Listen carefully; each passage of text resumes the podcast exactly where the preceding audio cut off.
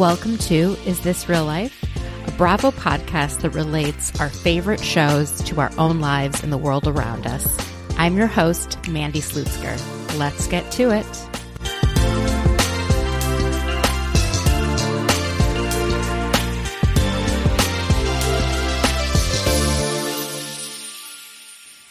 Everyone. I hope you're doing well. I think you guys are really going to enjoy this week's podcast. I have Nick Lee back on. He is known on Instagram as at RH out of context, Real Housewives out of context. He is so funny and he's joining us from down under in Australia, even though technically he is a Kiwi from New Zealand. We just had so much fun diving into the news about Taylor Armstrong joining the Real Housewives of Orange County. And let me tell you, I did not see this coming, but I'm here for it. I think Orange County can take all the help that it can get at this point. I just, I don't think we could do worse. So, um, looking forward to seeing what Tamra and Taylor have to bring. And of course, we talk about Dubai, Atlanta, and Beverly Hills. Not a whole lot of other Bravo news that I've noticed uh, in headlines recently, but did want to just say something briefly on monkeypox since it was declared a public health emergency in the United States this week. There is a lot of misinformation circulating around this disease. And I just think it's really important that if you are looking for information on monkeypox, to only look at credible sources. Um, unfortunately, this disease is affecting a population that I care very deeply about, and um, that you know is a big part of the Bravo community, which is primarily uh, men who have sex with men. And so, it's just really important that if you are eligible and you have access, that you get vaccinated, and if you get sick, to quarantine and try to access TPOXX, which is an antiviral medication that is effective at treating both monkeypox and smallpox. So I know it's like really scary. We have pandemic on top of pandemic, but I really would urge people not to freak out or be scared to try on clothes at stores and things like that. I don't think that this illness has been spread via what we call fomites, which is like bedding and clothing. It's really um, primarily in this situation more recently been spread via sex and other types of close skin to skin contact. So be safe out there. COVID's still around too, um, but just want to encourage uh, vaccination for monkeypox if you are eligible. Andy Cohen this week had a fantastic segment on monkeypox on Watch What Happens Live. And I just really appreciate him speaking out because there is so much stigma right now around this illness, and there doesn't need to be. I am just so tired of stigma being associated with any illness, whether it be gonorrhea, herpes, HIV, anything like that. An illness is an illness, a disease is a disease, a virus is a virus, and it's going to do what viruses do, which is look for new hosts and replicate. So if you are someone that is at risk, um, definitely take precautions and get all the information you can. Anyways, I will get off my soapbox and try not to talk too much about public health. It is what I do for my day job, but you know, I just I couldn't get by without making a plug. All right. I am so excited for my chat with Nick. We will take a quick break and be back with him. As always, if you guys enjoy this podcast, go ahead, give it a five star review, uh, and leave a, a kind message. Um, and if you want to reach out to me directly, you can find me at Mandy Slutzker at Instagram and on Twitter. I do check my DMs. Um, so, yeah, reach out. Take care, everyone. When you need mealtime inspiration, it's worth shopping Kroger, where you'll find over 30,000 mouthwatering choices that excite your inner foodie. And no matter what tasty choice you make, you'll enjoy our everyday low prices, plus extra ways to save, like digital coupons worth over $600 each week. You can also save up to $1 off per gallon at the pump with fuel points. More savings and more inspiring flavors make shopping Kroger worth it every time. Kroger, fresh for everyone. Fuel restrictions apply.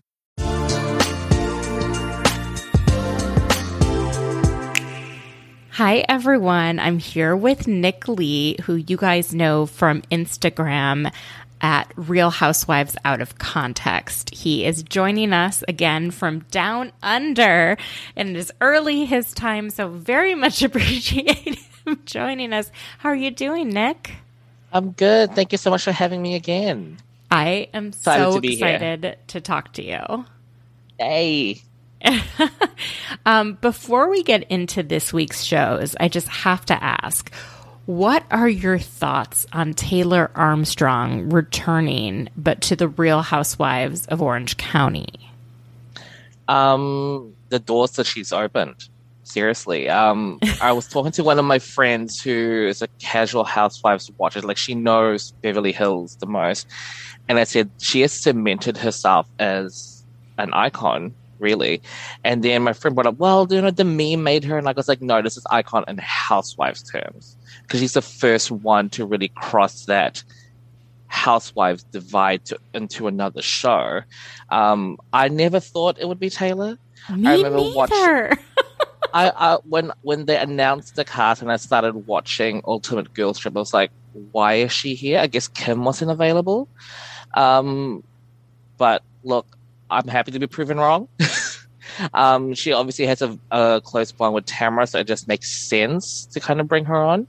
Um, I'm excited to see what she brings now that she's in a happier, healthier place, as opposed to living in like a constant loop of trauma like she did in Beverly Hills. So I'm excited to see what she brings. Me too. And to see Kennedy, it was so wonderful to get that very quick glimpse of her in the beginning of Girls Trip when they were all seeing their parents off. But yeah, it's just nice to see the like wonderful young woman she's become. Nothing like grown housewives children to to remind us how old we how are. Old we are. I know.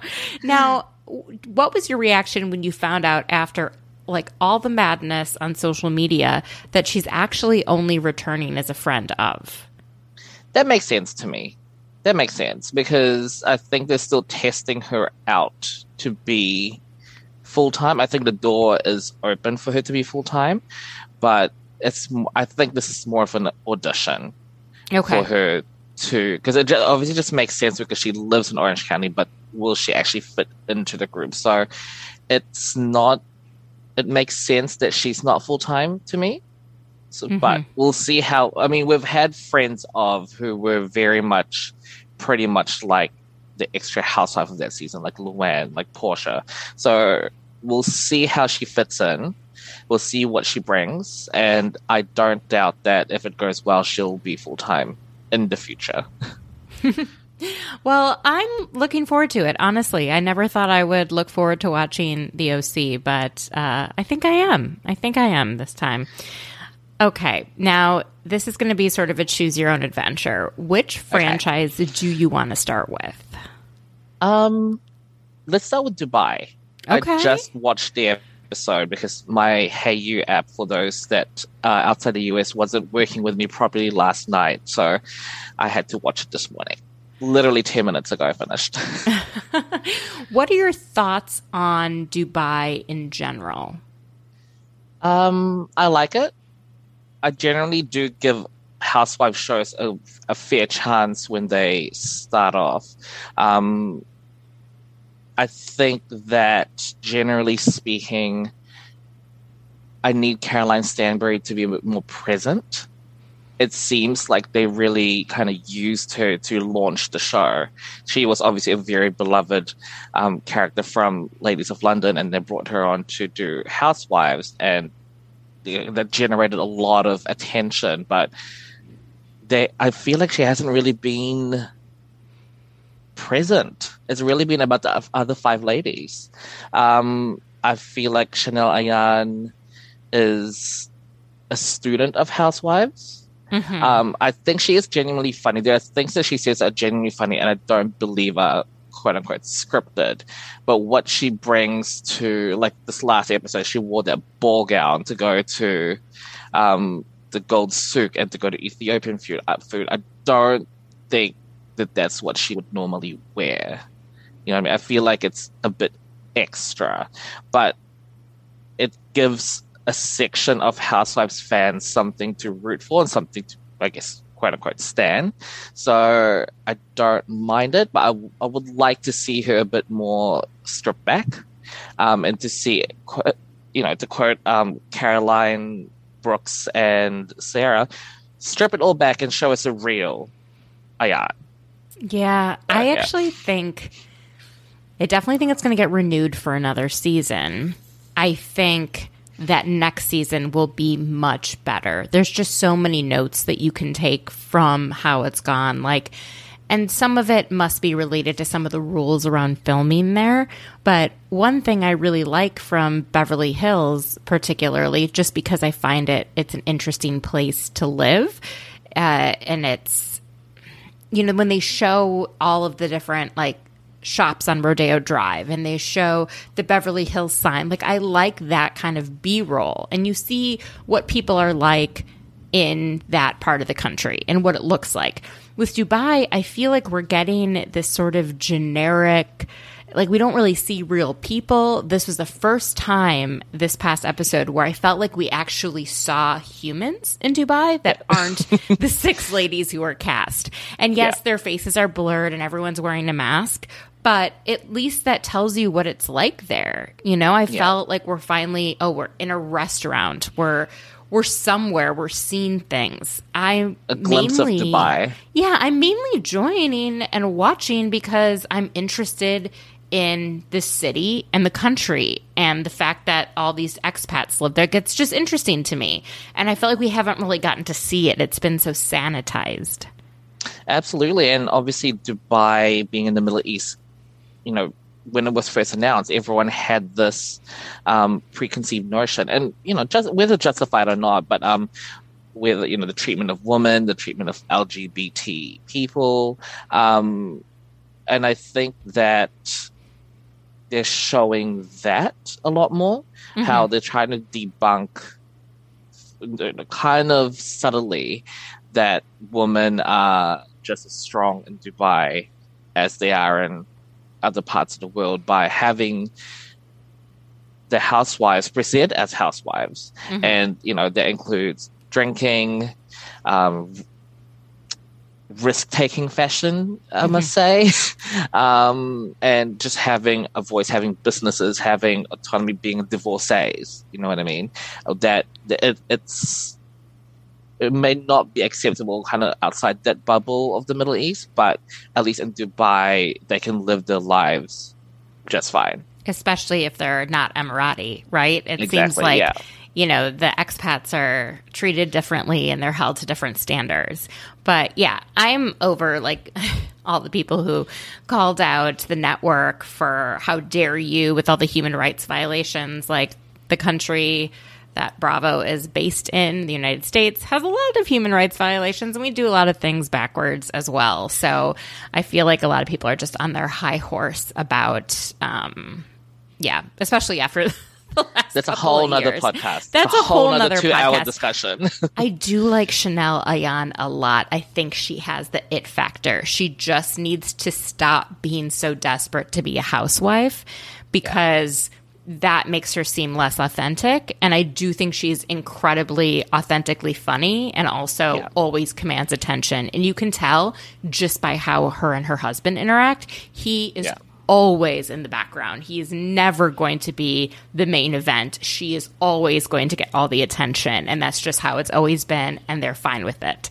And so that's like what makes me feel like she's just being herself. But you're right. Like, and she's also doing this press tour sort of like where she's just like going around in the US and hanging out with Jennifer Aydin and all that stuff. And it's like, girl, just don't get too comfortable. I want you to succeed. I don't know how you'd feel about this, but when I, you know, watched the first episode, I was getting Jen Shah vibes. With a lot, you know, Jen Shah was very extra Yeah. in her first. Yeah, more more like that. Not so much, you know. They're obviously very different women, but the whole being extra. Jen Shah had the mic, and she had that massive party that wasn't for her. It was all very extra, and I feel like Chanel was giving us a lot of extra. Um, we'll see where that goes. We'll see how she'll move forward. I believe that this whole cast will come back. Um, I do want Caroline Stanbury to be a bit more present, like I said, I think earlier, um, because she. I had a, a lot of high hopes coming off Ladies of, Ladies of London, and she's just been so absent. Uh, uh, But it's great to have gotten to know the other five ladies without her kind of just lo- uh, her looming presence. But I need her to be a bit more present. Yeah. The the issue with her is that Sergio is just in every scene and I don't need to see more of him and he's kind of almost the focal point in so many of the scenes and I need to see her, not him. And then in Yeah, terms of coming back like I don't think Nina has given us anything. And I know she's beautiful and maybe she has potential, but there is like nothing with her interpersonal relationships with the other ladies and nothing with her personal story that has done literally anything for me watching it, even though Yeah. she's beautiful. Yeah. I call her baby D'Andra. She looks so much like D'Andra from Dallas. Oh, Um, right. I agree that Nina, she, tr- I feel like she tries to be the peacemaker. She's trying to connect all these people and everyone to calm down. They don't talk to each other like that. Um, I feel like we do need one of those in a group, in every group, or else you're just going to get like five or six raging banshees all the time. Um, so I, I kind of see where her place is in the group, but you're right. She hasn't. I, f- I feel less connected to her um, with regards to personal story. Yeah. And then what are your thoughts or do you have concerns the way I do? Looking at the ladies on social media now, it seems like the group is split in four and two, with Ayan and Lisa on one side and all the other women on the other side. Um, I think one of the other women on on the four are probably more flip floppy. I don't know which one it would be. It'll, it'll be interesting to see how they go into the reunion because Lisa and Ayana are obviously very very tight. Um, so they're always going to be a pair. Um, it'll just be interesting going into the reunion who else they're good with. It really just depends on who Ayan is good with. Um, I feel like this last episode, she was on good terms with basically Everyone, everyone felt like. except Caroline Stanbury, but whatever. It seems that they had ongoing issue anyway. Um, so, and I think in Twitter, um, Caroline Brooks had insinuated that something goes down between Sarah Madani and Chanel Ayan. So it'll be interesting. Ooh. Which I may be reading into tweets too much. I've been uh, spending a lot of time on Housewives Twitter, and it's it's quite the universe out there. It is. Um, Maybe, do you think Sarah Almadani uh, and Ayan get into a fight over Sarah's like fake doctorate?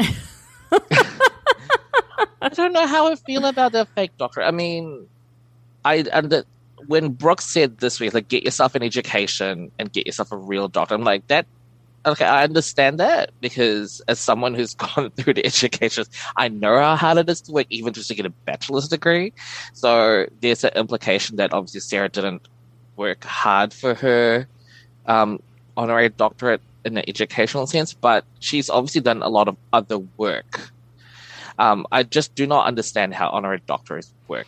They're not real. Like, Taylor Swift It's- got one. yeah, exactly. And if Taylor Swift asked to be called Dr. Swift and went by Dr. Swift on Instagram right. and gave advice to people, I would rip her a new one as well. So um, that's how I feel about them. It's just Yeah. you either are or you aren't, and there's nothing wrong with Sarah's level of education or what she Yeah, has attained absolutely.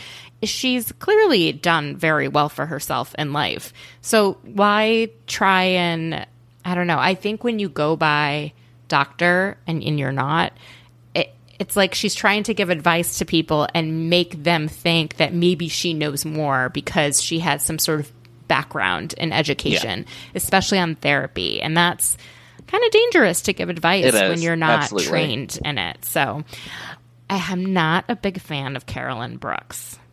I'm just going to say it. Um, She irks me. I see. I see that.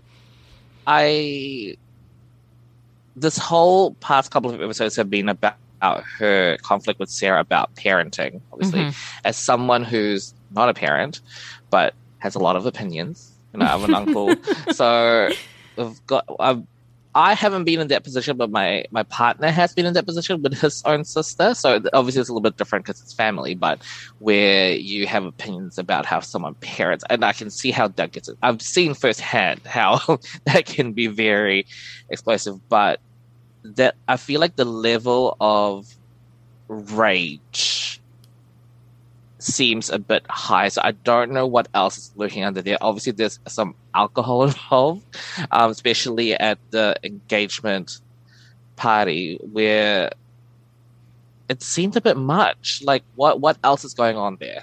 Um, I do find it interesting that the producer had to step in, hmm um, but stepped in only when Caroline Brooks was getting all, I guess, for lack of a better word, animated.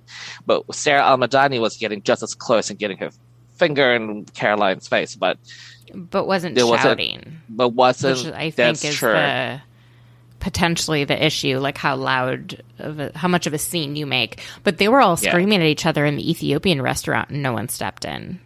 no. So I was wondering, like, is it like certain places? Is it? I also really Mm. didn't like, and this is sort of what cemented it for me, when Carolyn Brooks was driving to the Ethiopian restaurant, and she kept on commenting that she was driving through the ghetto. It I was so an issue with that.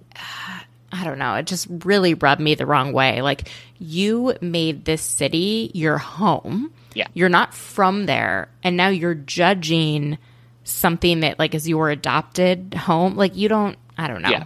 Like, you're too Like- good to be in the parts of the city where working class people live or, Yeah. you know, where migrant workers live. Plus, Ethiopian food is freaking fantastic. What the hell is It wrong really with all of them? I love Ethiopian food. Oh man, come to DC then. Oh have- yes, we have a really large Ethiopian population, and I live across from an Ethiopian restaurant. So nice. there you Um, go. When I when my sister in law used to live in Canberra, which is the capital of Australia, um, there was this really good. It's a small one, but it's a really good Ethiopian curry place that we used to go to all the time, and it was very, very, very good. It's the one thing I like about Canberra. Because Canberra, if you ever visit Australia, Canberra is something you can just completely bypass and miss. I did. I did bypass it when I was. there you go. I went to Excellent. Sydney, Melbourne, and the uh, Great Barrier Reef. Oh, nice, nice, nice. Really cool. I got to get back there at some point. Um, anything else on Dubai? Any kind of final? Um, I took some notes on the dance hall party, which I actually had a great time watching and was laughing. Yeah, I I really enjoyed that. That I enjoyed the group scenes when they're all together. Um, circling back to, I feel like I've really talked a lot about her this so far. Um, Caroline Stanbury has obviously such an issue with Chanel Ayan that I feel like it ruins interactions because she always put, does these side comments where it's like just hash it out and move on, or just it ru- for me it ruins the vibe a lot of the times, and um, it could be put down to British humor, quote unquote British humor, like Lisa Vanderpump used to.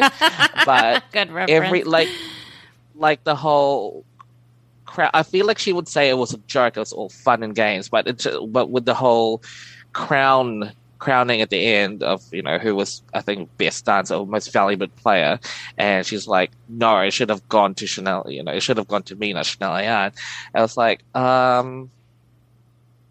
Just, it, it's not that deep. Like, just hash out your issue. What is what is the issue here?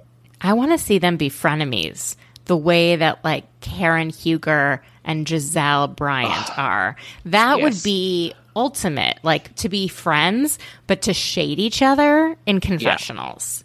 Yeah. That would be great because you know they can both give it. They can. They're, she finally found, Stanbury found her formidable opponent in the War of Words.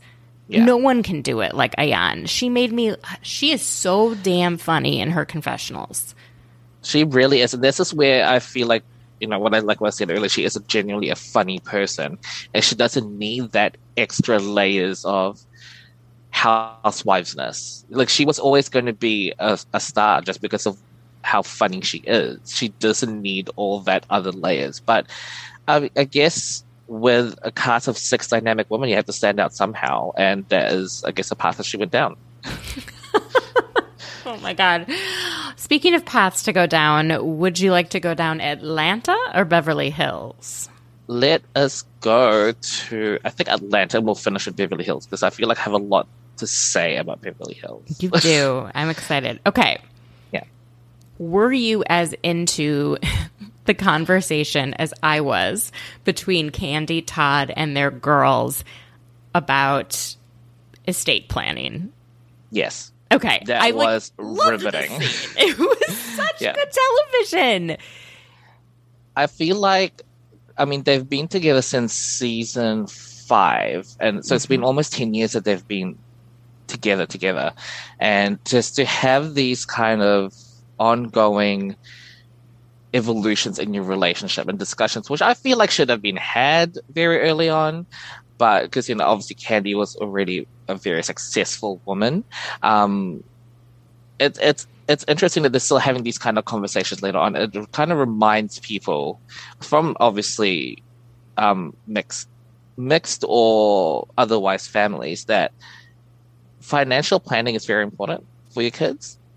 Um, I was listening to a podcast about um, Beyonce's career, and the, one of the things that struck me was she has this line in one of her songs where my my grandkids are already rich, and I feel like that's what Kandi is kind of thinking. Like she's she's built up this um, massive empire success that she wants to give to her kids and her kids' kids and pass it on generational wealth. And her grandkids are already rich, basically. Um, I do agree with Todd that um, Riley is a bit spoiled, but Kandi's always done that. I feel like she's done that since season two, so it wasn't really surprising for me, like 13 years later, to say, oh, no, Riley's a bit spoiled. Kandi's always said, I want to give her everything. Mhm. Like her mother gave her everything her mother could. And that's why she works so hard to give everything back to her mom and to her daughter. So I understand that, but and obviously Todd is a, has always been a bit more. You go learn, you go learn Mhm. for yourself how to be successful, and I think you know it's it's interesting having this conversation with the kids in the room because I felt like they've had this conversation in the past. It was so interesting. There's so many different angles from it. It's like the wealth that they've accumulated together, the wealth that Kandi has accumulated. What happens if one of them dies, right? That's a huge thing. And I just think it's so important. We watch on these shows people accumulate wealth, right? Yeah. But we don't see a lot of the financial literacy behind it that you need. Absolutely. And this was so important. Like having a trust is really, really important. And having multiple trusts, that's what the estate planner was talking about.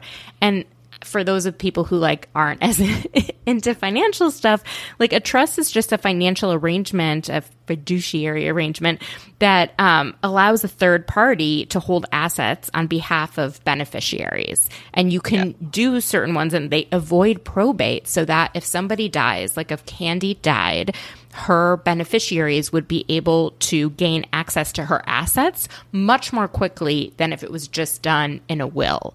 And that is, you know, speaking on behalf of someone who's lost a parent, I didn't have to deal with it all all at once, but it, when you're dealing with the loss of a parent, the last thing you want to do is think about money and taxes. Absolutely, And yeah. you have to think about it in advance. You just you have to. So Yeah, I absolutely. appreciated it. I also feel like I'm I don't know, I feel like for Todd, he can choose how to parent his child how he wants, right? But Riley, that was Kandi's daughter. And Yeah. if Kandi passes away, he should do for Riley what Kandi would want. And she's Yeah. making it clear what she wants, right? And so I just think he needs to accept that and move on rather than I Yeah. don't know, he's so he just has such an issue being married to her. He loves her, I think, but he definitely some part of him is always trying to be an equal and it's like it's Kandi Burruss, like she's a freaking business genius. Genius. Absolutely.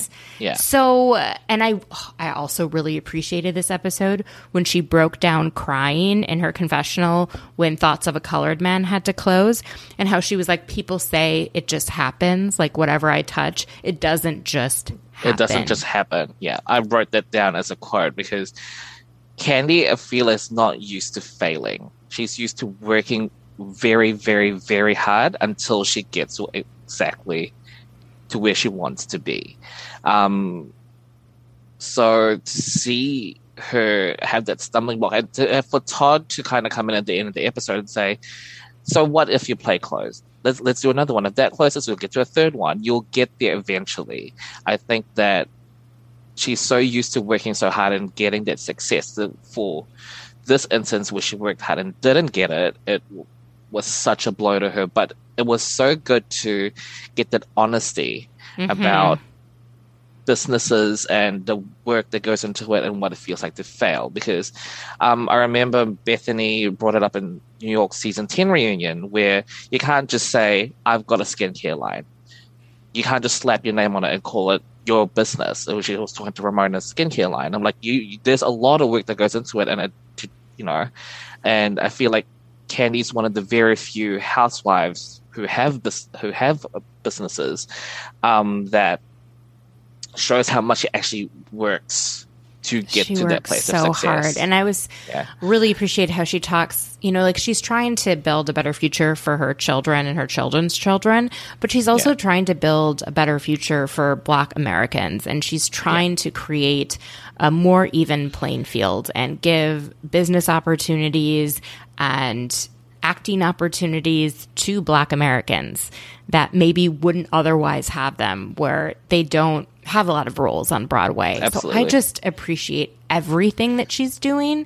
She's Yeah. trying to bring wealth into like the black community in Atlanta and and beyond. And I'm just I'm just I love her as a I person. She's probably one of the best people I think that's Yeah. been on on any of these shows. Like I think she's a top tier human being. I abs- absolutely agree. Um, a lot of the commentary I've seen coming into this season is that Marlo is going to make her work for her money this time because she's kind of just kind of floated around, not to the level that Cynthia's just kind of floated by, but she's just kind of, other than season nine, she's really hasn't been in the center of the drama, but she, you know, she can get in if she wants. Um, but yeah, I love Kandi so much. I think she can. For me personally, I think that she can do no wrong at Housewives World. Um, I think that it will be a sad day when she eventually leaves. But, I- hey, we might get Phaedra back. I so. want Phaedra on the show, even though she calls it the Titanic. I I don't know. I want them to move past whatever happened, even though I know it's probably something you could never move past. Yeah. Also, have you heard the rumor that of who may have told Phaedra about Kandi and Porsha? No. Who was So it? I only heard this week that people are speculating that it was Carlos King. Ah, yeah, I've heard that rumor before. Okay. That's uh, very interesting for me, but he is super messy.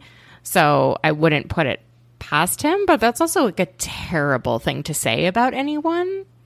Anyone, you know? But He's- it's interesting that a lot of the Real Housewives of Atlanta or former Real Housewives of Atlanta have gone on his show, but Kandi never has.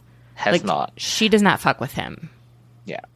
But it is interesting because Porsha did say that Phaedra said, obviously, it's a lot of he said, she said, she said. Um, He said Porsha did say, Porsha did say that Phaedra said that she heard it directly from Kandi. So I guess it's one of those things we'll never know the truth because Yeah. somewhere in the middle is the truth there. I know. It's really, it's honestly the fault is on Phaedra. She's the one that brought it up on camera. She's the one that pushed, you know, said it to Porsha. Yeah, I know. It just, it just makes me sad. And Um, as a lawyer, you know, she's a she's an, an attorney. She's a lawyer, and you, I would think that she would have known at that time not to spread unsub, unsubstantiated rumors. I think she thought it would Yeah. never get back to her, right? Like a lot of them. You, you spend too much time on Housewives and you start playing this thing off camera of trying to plant things to get other women to say them. And that's Yeah. not as fun to watch for me no, unless it's uncovered, right? that's the way So- fun is. Um, okay. How would you rank Sanya's party throwing skills? Um, I wouldn't be as hard as some of the other ladies, to be perfectly honest. But I guess in the in the scale of housewives, that that was just sad. but um, look, I absolutely give her a bit of grace on that. Um, I love her. I, I think she's a great addition to the season. I think this cast is perfect. Um, obviously, I have a couple more dream people that I want to add on, but I think Sanya is a Who are great your addition. dream people? I'd love to have, honestly, I'd love to have Nene back. I, I really mean, would. And I- a, a it's caveat, ne- I would love to have season. I know.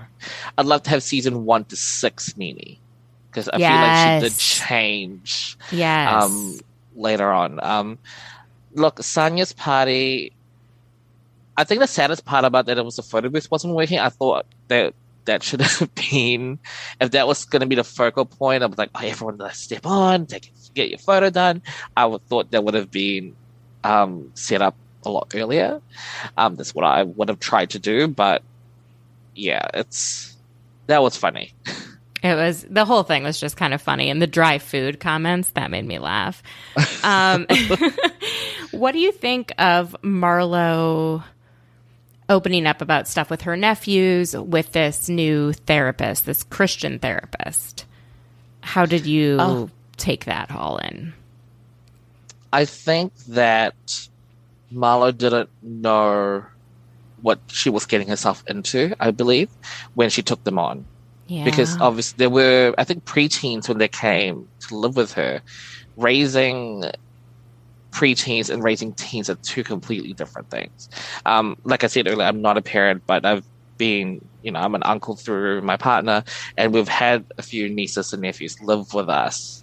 And we know how hard it is to instill that structure in them. So I know, I feel like I know what she's um, going through of even as something as simple as making the bed, like keeping your room clean, you know? yeah. So I feel like I understand what she's going through.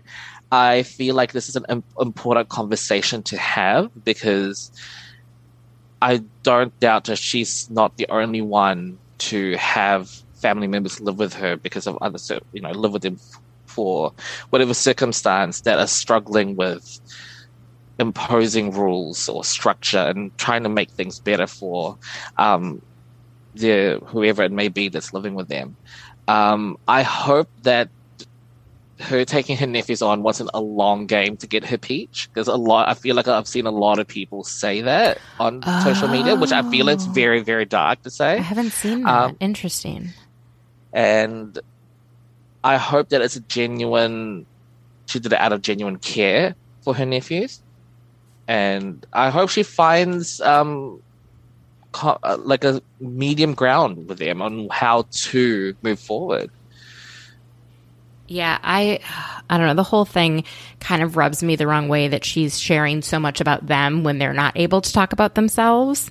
That's like she's speaking for them and this is what, you know, talking about their hygiene and and stuff like that, which to me is just kind of like a cry for help, you know, when people aren't showering, aren't brushing their teeth, when they're on playing video games all day. I mean, those are signs, of very obvious signs of depression. and Absolutely. so part of me, and I'm trying not to judge too much because, you know, she did not know what she was getting into entirely. But like, did you not ask for help sooner? like why did you let it get to this point where you felt like everything was out of control and then you let yourself scream at these boys when they're already struggling you know it just Yeah. i just i judge her for how she threw them out or at least how she says she did and get it together like they're the victims in this situation it's not just you Absolutely. Um, it's a big commitment taking, obviously, a child into your house. I can't even imagine I at- know. doing that permanently. But a lot of the members of the cast over the years have had children around that age. Obviously, Nene, Cynthia, um, Kandi. So, if I guess this, this is one of those. I Sheree. mean, she could ask for for. I mean, Sheree rose like raised those kids out of a. There was a lot of stuff that went on with her and abuse and stuff that the kids saw in the home, and Yeah. she managed to do like I don't know, but I also I'm talking about like professional help. Like, why I don't. Why wait Why until you're screaming? I mean, I, I'm sure that it's also for the show. It feels like so that yeah, you I don't have even a trust like therapy sessions on the Yeah. show.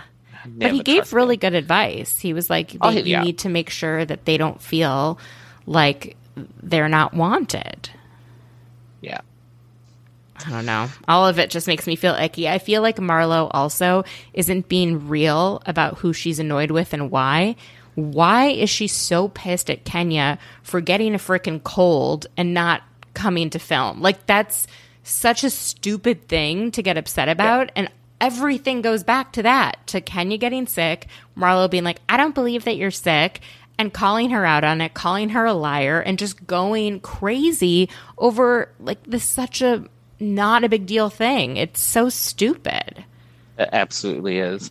Um, circling back to the whole nephew issue, I feel like that shows he can't just throw money at everything and for it to work out. Yeah. I'm, I'm, I'm sure that she did some actual work and tried to connect and to parent, but I feel like a lot of it has to do with money and buying things for them and setting them up. It, it, I feel like obviously there's a lot more that goes into connecting and making sure they're all right than just throwing money at it. I have no idea how. I don't know. I'm Um, saying this as a not parent. yeah. I don't know. Something about Marlo just feels like dark and um, vengeful, like rather than coming at l- this whole experience of being on the show. I was so excited to have her. And I feel like she's bringing a dark energy that's not authentic, right? I feel like she's propping up the story with her nephews as like her storyline without I don't know. And sh- she's kind of doing her nephews dirty by not giving them the opportunity to film and show themselves, but just saying what they're like and trying to make them sound bad. Even if mm, they are, sure. I don't know. She's just like going into too much detail with that.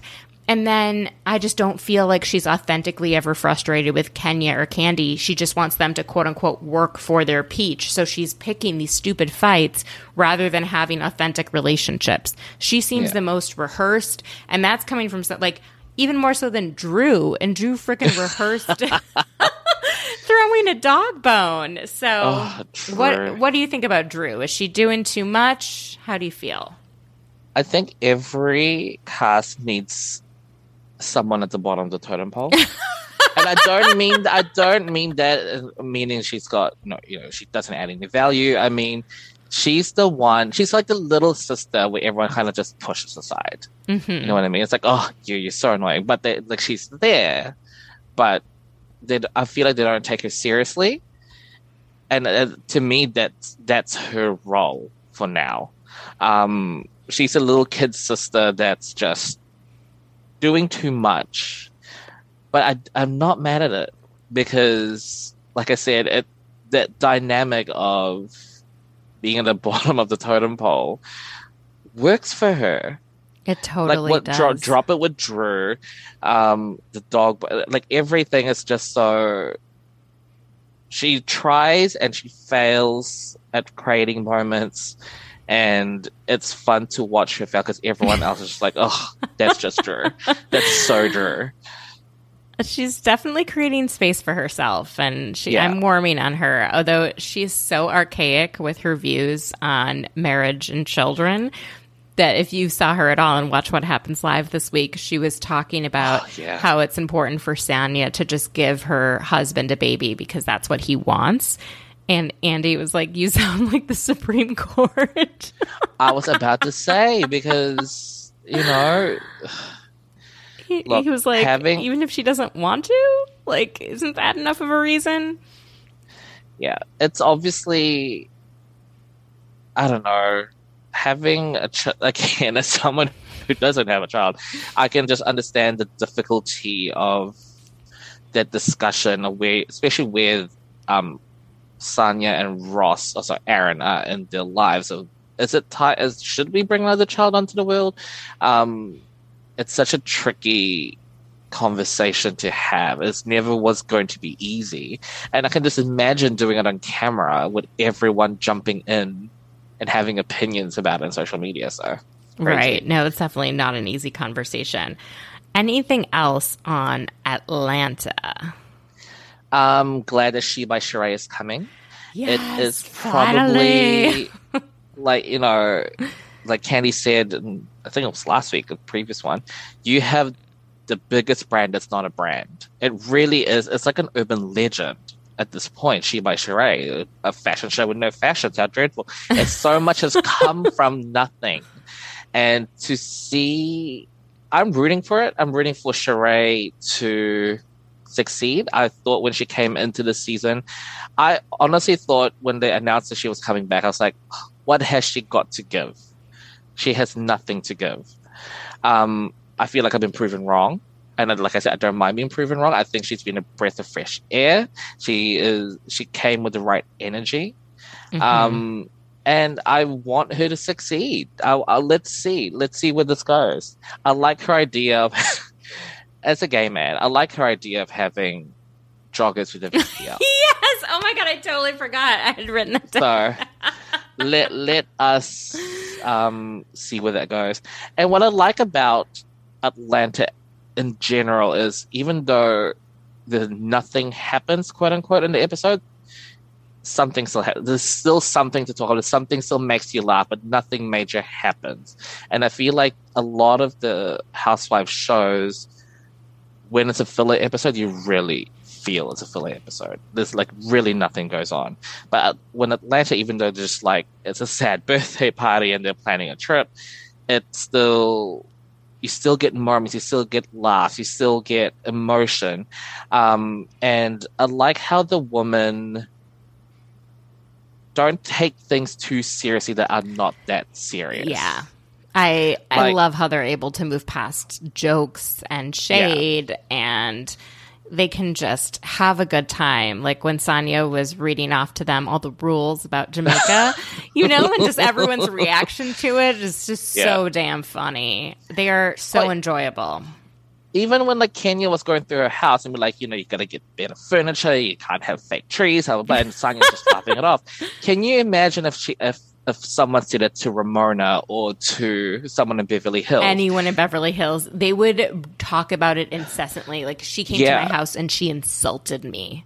that is my harm. You Yeah, oh. they just Yeah. like can't Ugh. take a joke, you know. Sanya's like, yeah, I, mean- probably should get a real plant, you know. I mean, Brandi called um, Eileen's house American Psycho chic or something. And it was like a big talking point at the reunion. I'm like, it's not that. ugh, it It's not that is. deep, guys. It's not you that know? Like people just Yeah. can't laugh, and Yeah. yeah. Um. All right. Time to get into Beverly Hills. I asked Oh, you to be okay. back on this podcast because you have a number of I don't know if we call them conspiracy theories, maybe just theories Yeah. about Let me just get my tinfoil hat on things already. things going on in Beverly Hills. So like lay them on us. What what are your theories? Okay.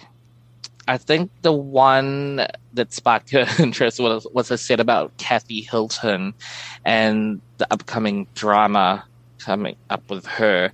Um, obviously, there's been a lot of talk in the Housewives universe about what the drama is.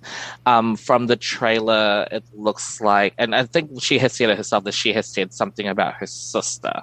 Mhm. But what other spec- I think the rumors are that she actually said something homophobic, possibly about Sutton's assistant.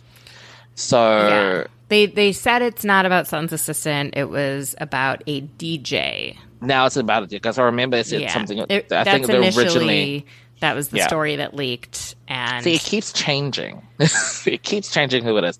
Um, I feel like if it is, more of the woman would have an issue with her, and I'm obviously going to very much cement where I stand with Bev- like with the woman of Beverly Hills, but what I'm about to say. But I feel like the two people that are gunning for her the most are Lisa and Erika, and you kind of have to consider the source.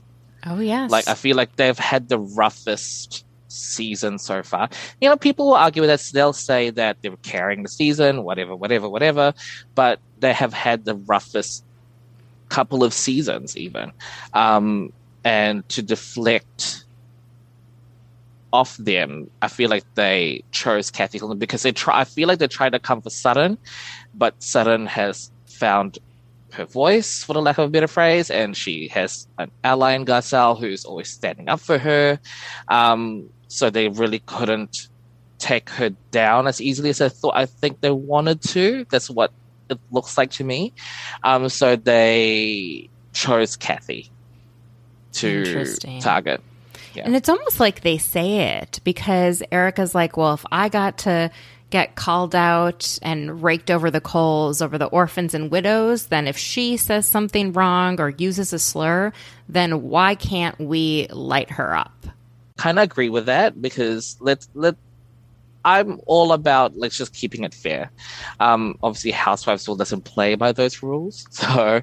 Um, but I also saw a blind item where it says that, I guess it's not a blind item, where Kathy had paid everybody off not to talk about it. Maybe that's why everyone else is not talking about it. So, I feel like if she's going to buy anyone off, Erika would take the money because she needs it. So Right. And believe- Garcelle wouldn't take money to not talk about something, especially if it was involving race or LGBTQ. I think the other women didn't hear it because it was at a loud club. And so Mm. if she said something not nice about the DJ, only maybe one or two people around her would hear it. And then I feel like the story is that when they went back after filming Wrapped, she had a complete meltdown, was yelling, screaming, angry. Um, that's sort of like what we've heard, but it wasn't caught on camera. So I don't know how they're going to navigate any of that. Yeah. I can't wait. I think this is going to be a very long season because Atlanta's already at the reunion. She, uh, I've, I've saw a tweet they were asking for questions for the reunion already, and we're. I think I feel like we've only just gotten the mid-season trailer for Beverly Hills, so this is going to be a long. It's going to be so long, but season. I'm loving it. What are what are your other theories? Do you have any other? um the alleged rumors about Diana. I Oh. believe. Uh, I believe there's some truth to it. Personally, Really? Okay. I don't want to get sued. I don't want you to get sued. um, yeah, I believe that it's true. I believe there's truth to it. to some of the like she was involved in setting women up with like businessmen that kind Yeah. of a thing okay i did a whole Allegedly, episode allegedly. that is basically dedicated to how i don't think she did any of that um Ooh. so yeah you should Am I on the and wrong podcast? No, I think it's Um, fine to believe what you believe. Like, I think there seems to be, it almost seems like a caricature of a conspiracy theory if you would make one up about Yeah. someone that you assume because of their proximity to power that they did something like totally horrible.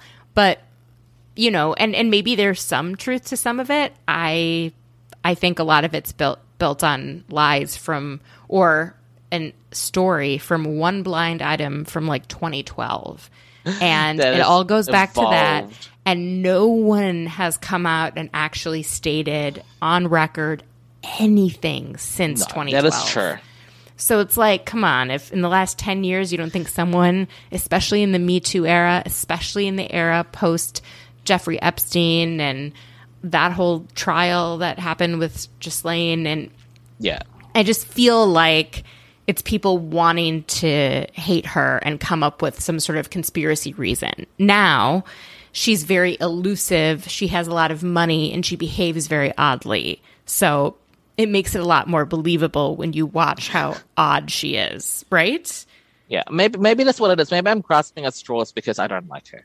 I maybe that's yeah. exa- maybe that's what it is, and I don't actually believe. it. She's I so hard to relate to. And I thought I would relate Yeah. to her the most when I read her bio and she's Mm. a refugee. And I love, like, you know, my father was a refugee. I love that storyline. I want to be able to hear stories of refugees.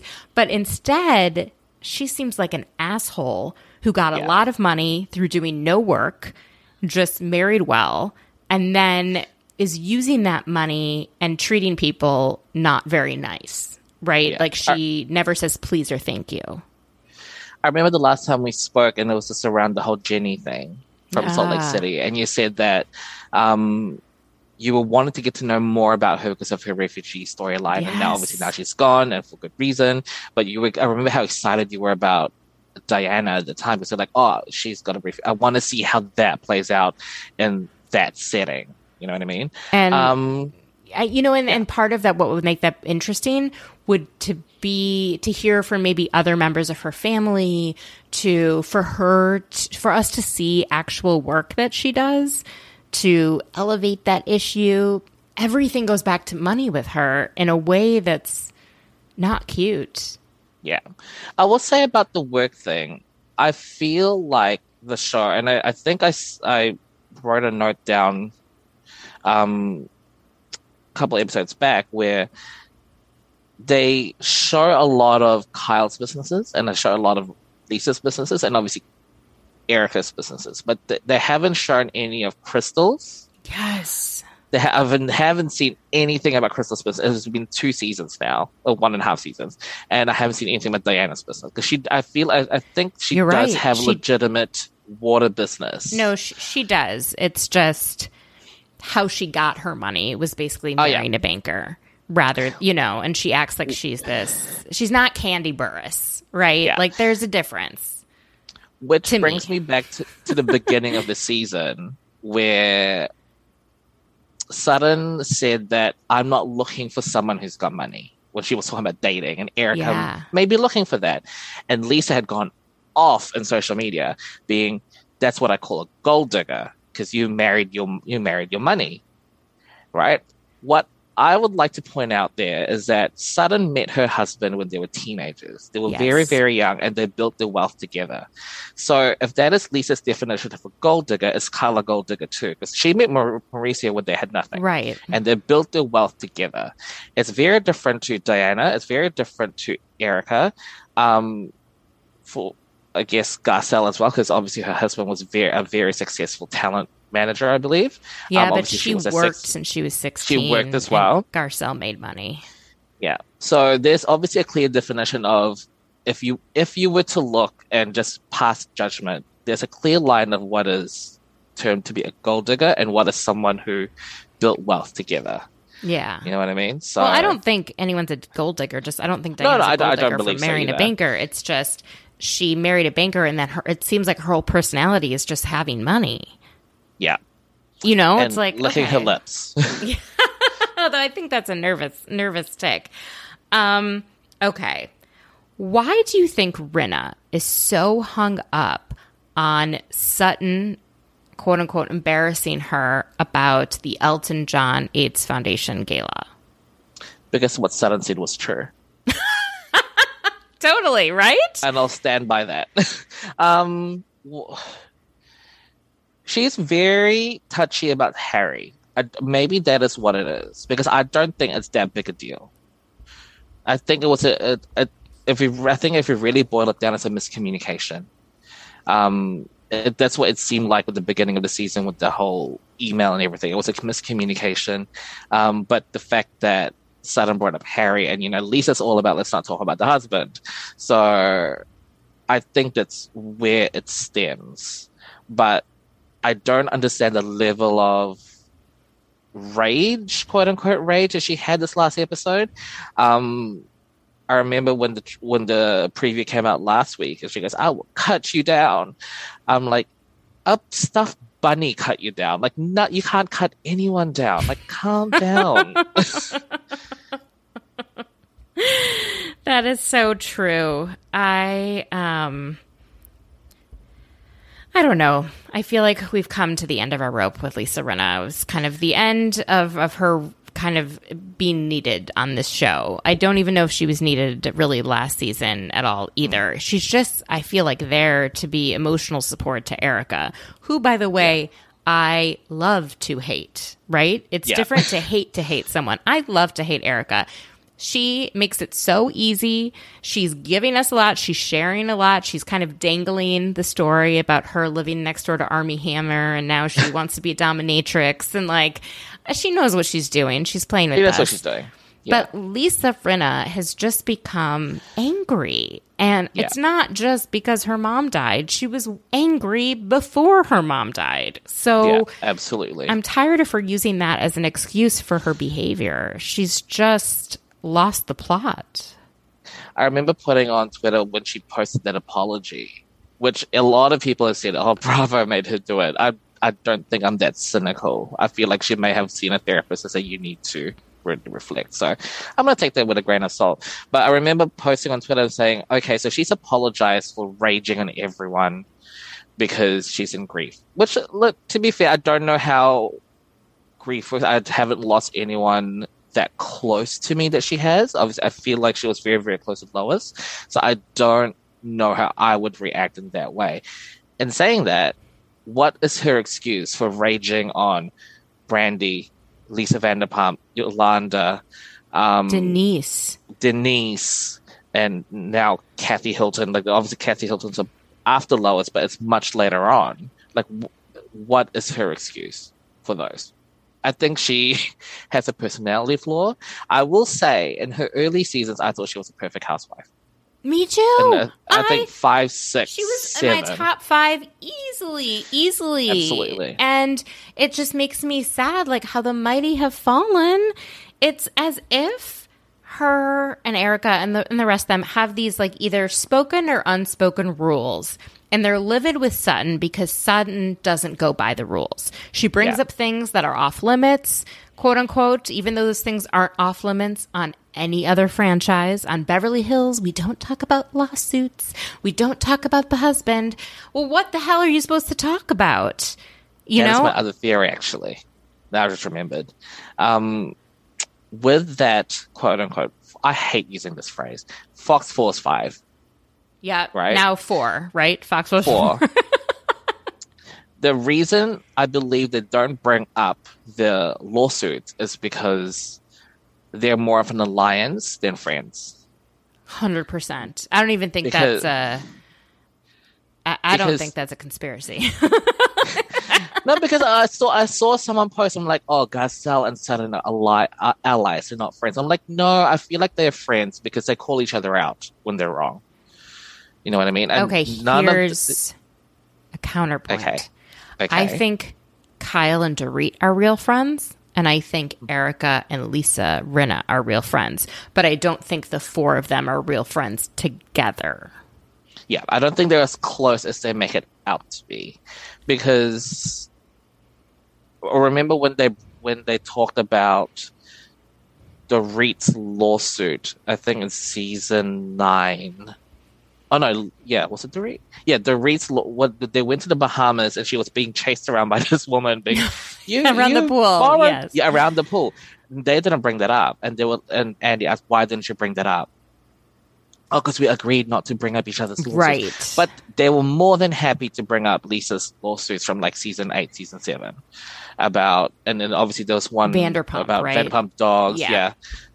And they were more than happy to do that. So I guess it's there is a line of who they will talk about lawsuits with and who they won't, um, and who they. It it feels to me like there's definitely two different levels of rules that I feel like Kyle especially applies. Yes. Um, I will say this past episode, I did not miss Kyle. I didn't either. But I do think she is necessary because she does have connections with everyone. But Yeah. maybe she won't be necessary in the future once they all form more authentic connections with one another in the absence Yeah. of her. Yeah. What do you think of the rumors? Have you seen the rumors that she may not return next season? I don't think that's true. I think they're the only person I really think could be on the chopping block is Lisa Rinna. I mean, this is one of the highest rated seasons. They're doing so well. I think the only reason the network is pissed at Rinna is because of her antics on social media, not even on the show. Although I don't think she's done much on the show. It- yeah, and I do think she apologized because they told her to. And the only reason I believe that is because Chef Rachel from Below Deck posted the um, messages she got from someone at Bravo PR, Yeah. literally outlining that she should take back the tweet that she had about Austin Kroll. So I, I do not believe I, it's not like beyond my comprehension. Like I think Bravo PR, I'm sure was like Lisa, you can't say negative things about Dubai. And why the hell are you bringing race into this conversation with Garcelle? Like you can't say anything about Garcelle without being called racist and calling everyone hoes and just Yeah. just being like a a disaster, double disaster, according to Andy. Um, do you like Garcelle and Dorit as friends? I was about to bring that up because I really liked that scene. I felt like they had a really genuine connection. I I feel like it's that level of teasing that I said was in Atlanta, where they can tease each other and they know it's just a joke. They they won't take it seriously. Um, I'm glad they kind of moved on from last season because I felt felt like there was a whole lot of nothing that It Dorit was. was. trying to was create, so stupid. trying to save her diamond, so to speak. Um, to be perfectly honest, I thought she was going to get demoted this season. Um, I don't want to be cynical and say it's because of what had happened to her. That's obviously very, very so dark. they couldn't do it. Yeah, I mean, oh, that Um, was really dark. She does seem very dark. that she's going through it. Like she's very quiet in scenes where all of them are together. And I actually feel like that's a trauma response. When people are Yeah. yelling and she had gone through something so traumatic, it's like she's frozen. Yeah, You know, I I do feel for her. I mean, I want her to get in the mix, but when she's one on one or in It's group so scenes fun. with a positive, yeah, she makes me laugh. And I know she's not trying to, but god damn it, Dorit is hilarious. I I loved it. I loved that little catch up between them. And then when she saw Garcelle again, it's like, hey, you were teasing me about wearing labels. What are you like? Who makes the clothes That's so again? funny with the was so Balenciaga. oh my god, that was incredible. I Yeah, I love them getting closer as a group where they can call each other out and make fun of each other. And Yeah. it's you know, that was that was so fun. I actually wasn't missing any of the three women who couldn't make it. I felt like it was like? Kathy, Kyle, uh, Diana, and Crystal. Four. Crystal. Yeah, Speaking Ooh, of that, Crystal, that it's bad. Oh my Um, God. These women, as if they couldn't step in it more. Now, okay. I'm not trying to defend the women and how that they spoke about her eating disorder. But if we're filming an authentic group of friends and there is one friend who's not there who is suffering, it is a point of conversation. It Yeah. does come up. If I had a friend who was suffering from eating disorder and a group of five or however many were talking about it, we probably would speak differently about it, more from a place of concern. Yeah, And I probably would say different things if cameras were rolling, but it was an honest thing. You're talking about something that has been brought up in conversation before, that Crystal is sharing on social media, not in the same detail. On the counter side, they're taking a very serious issue and they're handling it very carelessly. And Yeah. they all seem to handle Dorit's break in and trauma with care. Why can't they handle her, like Crystal's bulimia? Let's call it what it is. It sounds like it's bulimia with a little bit more Grace. grace and, and love. And yeah. Well, the cynic in me will say it's because Dorit is part of that group, of that other four. Um, and Crystal is on the outside of that. But I think what it is for me is that they don't know how to deal with trauma. I, I feel like a lot of these women, um, especially trauma that's happened in the past, um, Dorit's very present. Well, obviously, Crystal's been an ongoing trauma. I remember watching this season so far and being very, very, very disappointed in Kyle because I feel like I've seen a pattern of her re traumatizing people. Like, your trauma is not valid unless you tell me. So, obviously, going back to season one with Kim, she, she brought that trauma out, and that's something her sister was struggling with. So, she re traumatized Kim by making it a like, for the lack of a better phrase, international issue because obviously Housewives is international. Yeah. So she's made Kim's from international, and now um, Sutton that's not real because he didn't tell me. Right. You didn't tell me that you were a thing. Um, so I feel like she re-traumatizes people because she doesn't know how to deal with trauma. Um, I'm not a psychologist, so I don't know. No, but this makes just, total you know, sense. Like the way she talks to Crystal, like, are you really having a problem? You posted it on Instagram. Let me ask you and interrogate you to see how sick you really are. It it almost and feels, for someone who yeah who said that she's been through it herself. Right. I thought that she would have a bit more empathy about that, and I think she was trying to go for that. And may look, it may have been editing, may have been whatever, um, but I thought that she would handle that with a bit more grace. And then to have Erika's response kind of be like, "Oh, I do it too." Just using laxative. It's like they're trying to bond over their disordered eating, but I don't know if these women don't realize that that's extremely unhealthy and that's not okay behavior. It's not healthy. It's not good for you. It's not something, you know, and then you should encourage or share. I don't know. But I, yeah, mm. I, my audience knows I've been trying to find someone to talk to who's an eating disorder expert or who's a therapist who can guide me in a conversation about helpful ways to support friends who are going through through something like that. I don't think we have as a like community of I don't know the world like the right words or vocabulary to talk about eating disorders. Truly, I don't know the right terms to use to describe things.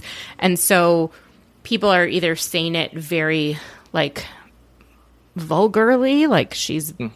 vomiting every day, I mean, but or, or is that the right way to talk about it? Because that's actually what's happening, and you want to kind of destigmatize the behaviors. I, I don't know to to yeah. try to get to healing. I don't know the answers. It just feels like it's being handled carelessly by these women. Yeah.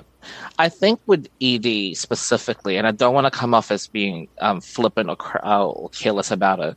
I think the why we as a society struggle with kind of talking about it and talking about it properly is because I guess the end result of it is kind of a goal for many people, uh, which is to yes, be thin size zero. I, I don't know.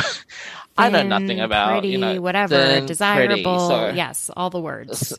Yeah. So when Erika talked about you know using laxatives and i want to circle back to that because i did i did kind of have thoughts about that so when she said that i use laxatives i'm like she's talking about that from a point of this is what i do to re- like I get not to put words in her mouth, but reduce the bloat. I got to fit in the costume. I got to look sexy and skinny.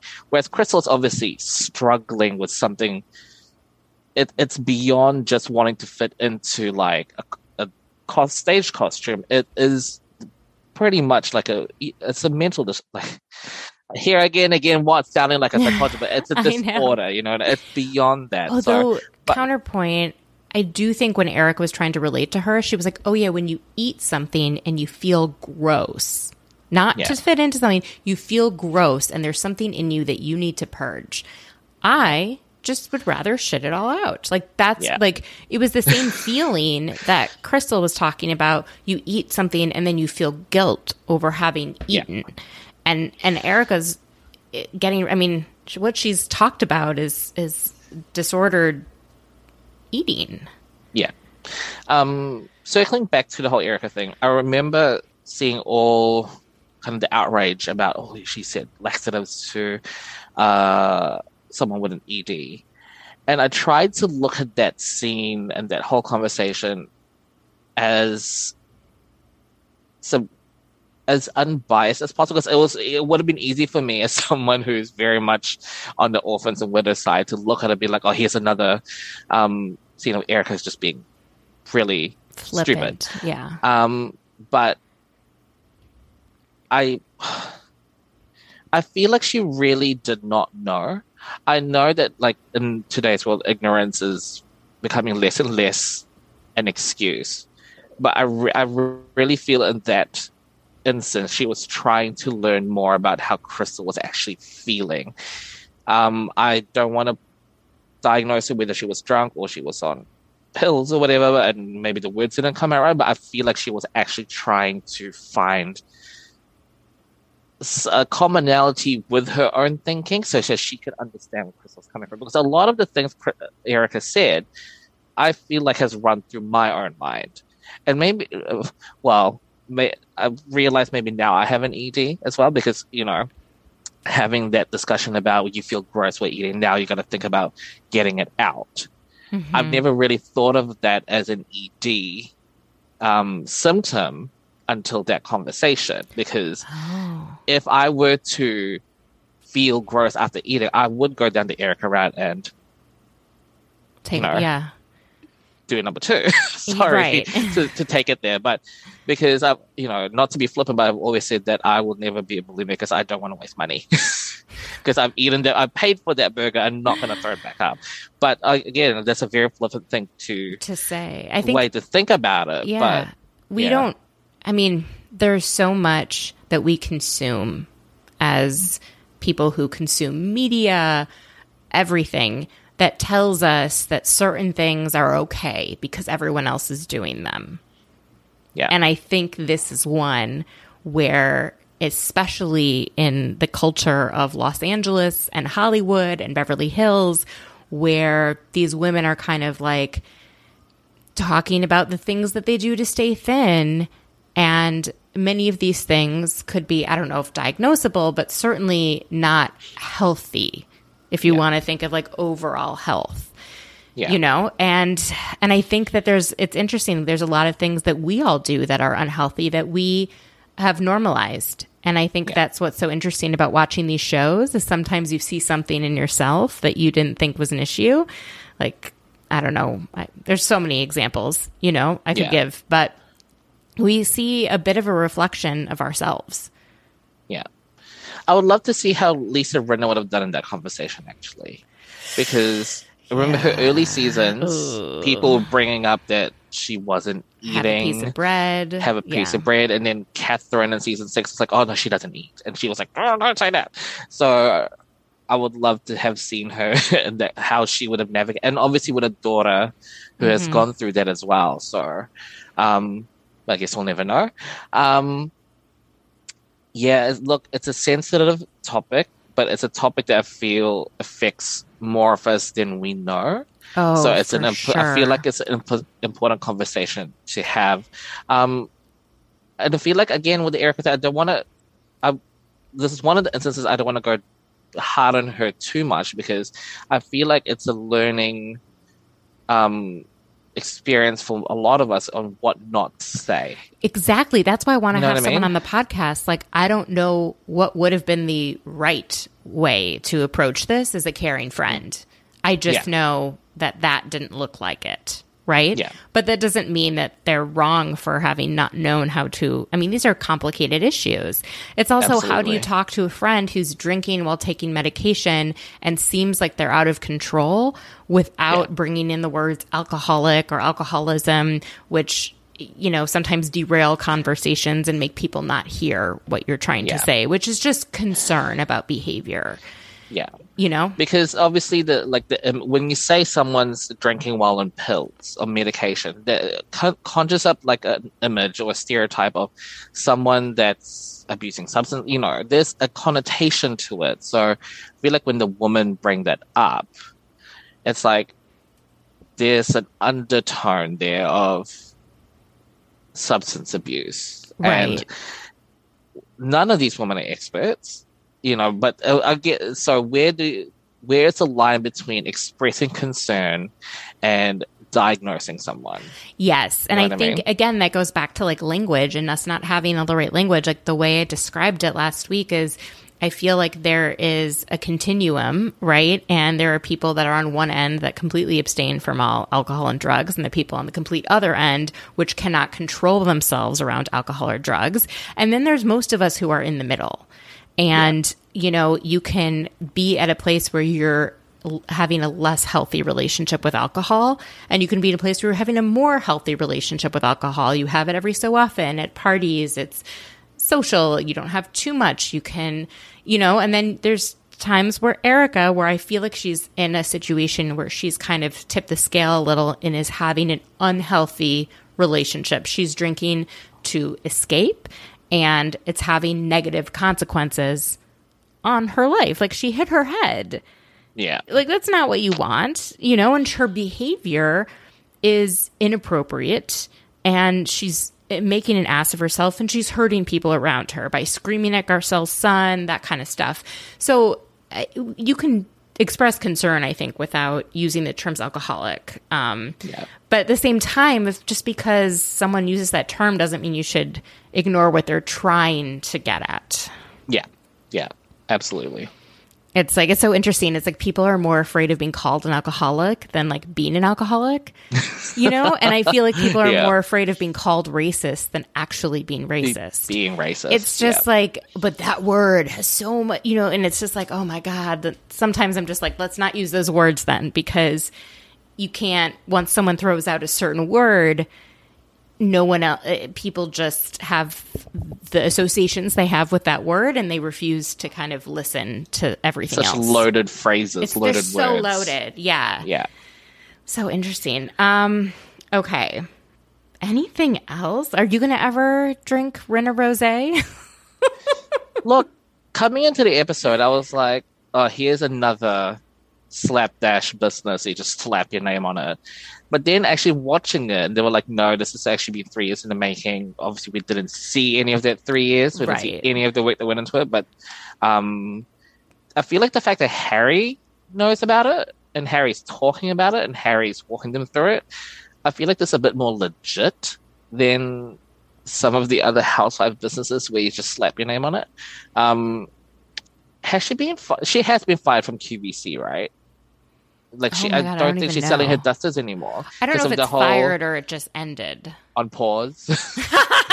Is she on pause? Um, because while I am more on her side of the political spectrum, obviously she went very, again, very, very hard on social media, and I think she got told to scale it back because she was Oh. alienating a whole lot of. I think she was getting a lot of complaints. So I don't Oh, actually know was talking if- about politics and stuff. Okay. yeah yeah very very um strongly. Which look like i said i'm on more aligned to her. Um so i, I probably agreed with a lot of the stuff that she said. But the risk of that obviously is you're going to alienate people that potentially could be customers. That's Honestly, I feel like her behavior on the Real Housewives of Beverly Hills is alienating enough. like, I don't want to buy her product because she's been an asshole. She's She's not an fun. asshole with iconic hair and big lips She It'll be being fun in In- interesting to see. 10, And I'd say. yes, with like Denise, she just went crazy. Yeah. Again, it's just um and the wigs, the w- endless wigs. Like obviously Brandi got under her skin. She's Mm-hmm. had the year she's had, had the same hairstyle for twenty five years. Um but that's what makes her Lisa Rinna and I yeah, look. Um I kinda agree with you. I don't know what else she could give us that will turn it around because I feel like she plays to the audience. I remember, I think it was season nine or season 10 reunion where she got called out for something. And she's like, when, when I do something, people call me out for being extra. But when I scale it back, people say I'm boring. So which one is it? I feel like that statement shows that she's reacting to what the audience is saying about her, and that's not a good housewife. Right. She should just really be you. shut up after that whole Munchausen season. And I actually Yeah. felt like she was really on to something with Yeah. that. Not that I thought that Yolanda had like textbook Munchausen syndrome, but she was doing things that were making her more sick than she already was, Yeah.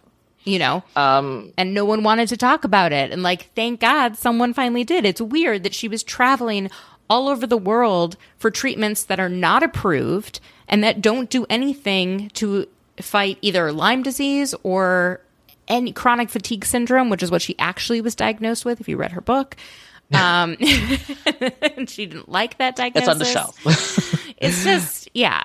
So yeah. I if Rinna would have stayed true to herself and not got lost in the show, she could have been great. But she played too much for the show, and for a while it worked, and she's had a losing hand for three years, and I think her time is up.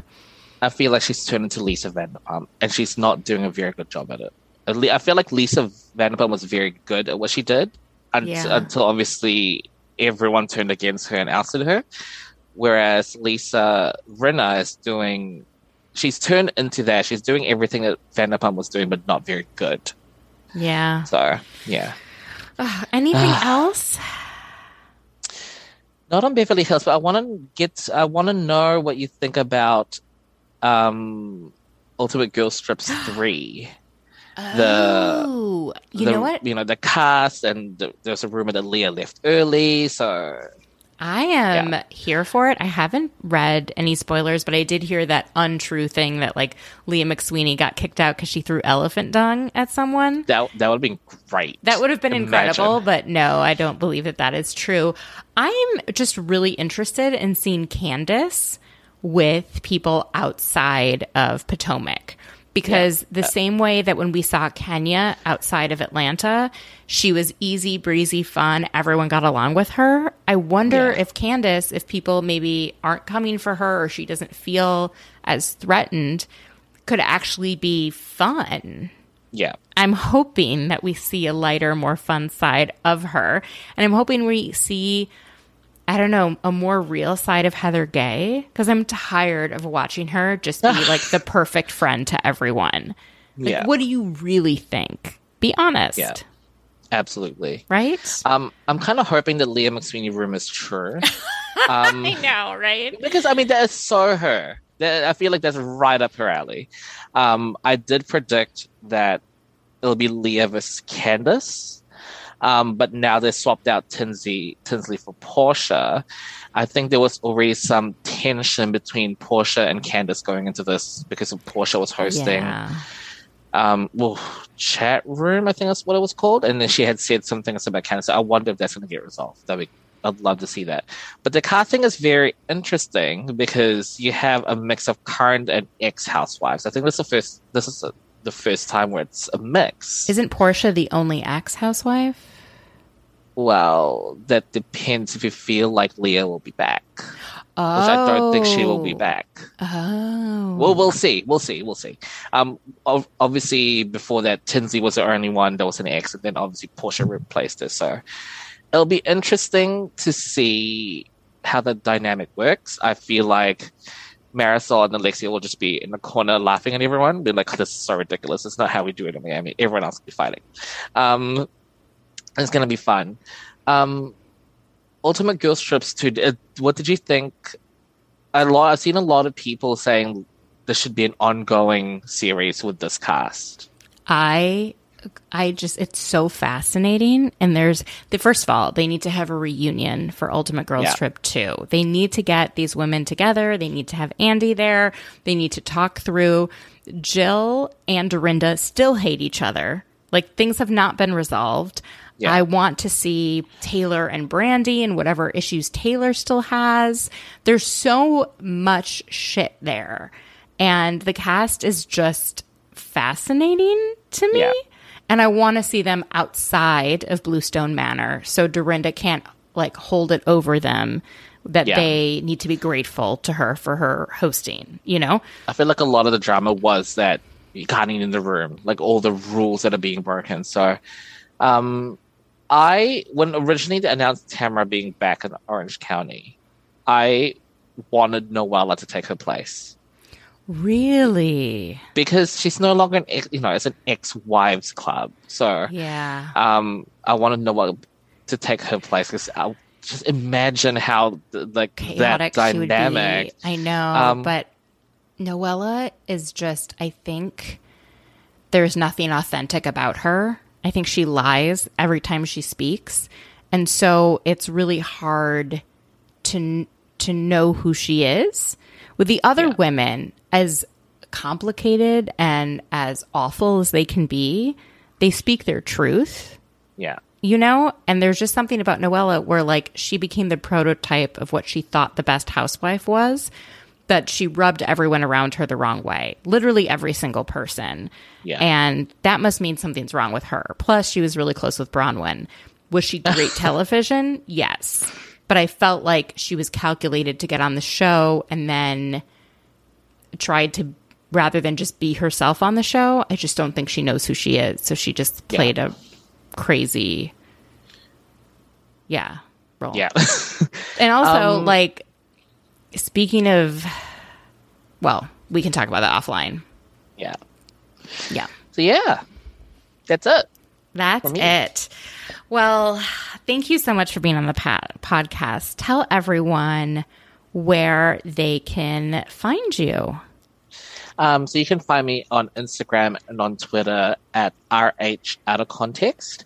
Um, I have just launched, relaunched a merch shop, which you can see. The link is in the bio, but if you want to go directly there, it's iconik.shop, I C O N I K for my name, Nick, dot shop, S H O P. Um, I am putting up housewivesy designs and non-housewives designs. So it's just a matter of consolidating all the other merch shops that I've got into one place. But if you want to get something for um, BravoCon, if you know you're going to BravoCon, then check out my shop. Why not? amazing i'll put it in the show notes the link Thank you. yay uh, are you going to bravocon Unfortunately, not. Um, you didn't want to make the what what 10,000 mile journey No, and also uh, to make it a bit more personal, I have to renegotiate my mortgage in Oh. October, so I have to go home to New Zealand to renegotiate my mortgage. So, Oh gosh. unfortunately, that's a bit more important than BravoCon. I'm not going to be there either, but there's going to be a ton of people with their eyes and ears uh, on the ground. So we'll definitely hear from them once Yeah, once well- it's over. I think when they announced it, only Sanya was scheduled to appear from Atlanta, so I thought that was interesting. So, So I wonder if I think that's because they didn't negotiate. Like everyone else, I think was still not hadn't negotiated their deals with like what they were Okay. getting paid to attend. And I could see someone like Kandi holding out for like better numbers. Kenya. Um, but yeah, I don't think Atlanta has as many issues with like current or former as like New York. Like Ramona not being there, I feel like is a huge sign. yeah, I think we'll talk about New York offline. Oh my god! I do want to. so I do. much I do want to. Yeah. There's Um, so much going on. I am excited for Luann and uh, Sonja's Peacock show that's like remaking the simple life in rural Illinois. I'm here for that. I will watch it. I assume both of them will be here for Housewives Legacy. But again, nothing has been confirmed. And I think people are all trying to share what they want to see rather than what actually may happen. Yeah. I know who I want on it. Who do you want? I, oh, I want Jill.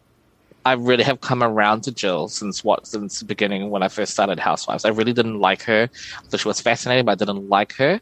Um, I do now. Um, Jill, Sonja, Luann, Bethany. I know she'll never come back. Um, I'm on the fence about Dorinda, to be perfectly honest I know. because of Ultimate Girl Trip 2. Um, I would love to see Alex back. Oh Honestly, my god! Talk season one we to really three. need to get back is Alex Yeah. But you can you find her in Australia and convince Yeah, I'm her? actually yeah, we're actually gonna reboot the Real Housewives of Sydney together. I'm actually exclusive. no, um, it's um, I, I I think I want the original season one to three cast on it because that would be great. I read that. I feel like that was really the golden age. Some people obviously want Carol. I she I feel like has made her stance very clear on where she stands with Housewives yeah, she's, and Bravo and all that. So Heather didn't work the second time round.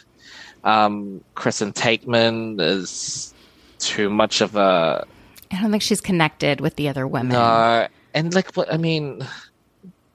I don't want to call any woman boring because obviously they've been cast for a specific reason and that people found them interesting, but I don't. I personally don't find her interesting.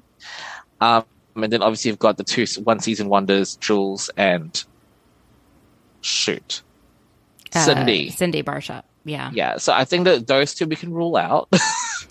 um, but No, I think I that think your cast is a good idea. I do. yeah. Um, All I right. Oh, liked Leah. Oh, sorry. I did like her. I thought she brought a certain energy. I know that I'm going to get shot with this, but she brought a certain energy to the cast, which people may or may not appreciate. But I would love to see her on my screen again. I don't know if she'll fit into this new RHONY, though, because there are rumors around it. I'd love to. I'd love if the rumors were true. Um, but I don't know if she'll fit in. I liked her the first season, but she just lost me the second season. I was so frustrated with her with everything. She just was so cringe and I didn't like a few things she said about converting to Judaism. Yeah. that really I've- just were like, you don't speak that way about who's a real Jew and not a real Jew. It, it's not helpful to say, like, oh, I'm doing an Orthodox conversion. So that's like the real way to do it. You know, Yeah. it, that It was very ignorant. it was really hard for me to get past that because then it's like, oh, we're in a very Jewish city, New York City, where one out of every 10 people is Jewish. Mm. Okay. It's an insane number for a city that large. There's so many Jews in New York. And then to have her be the representative, it just like pissed me off. You know, you Yeah, could have like yeah. an amazing, like obnoxious Jewish mom in Brooklyn Jill. why yeah you could have jill zarin who at least you know she makes some mean matzo ball soup you know and then you go in with leah mcsweeney who's just like shitting on a whole section of the jewish population before she's even converted but Yeah. anyways that's neither here nor there. Yeah, i will let you go. This has been so so fun everyone. Go check out real housewives out of context and iconic with the k dot shop. I will put everything in the show notes and we will chat soon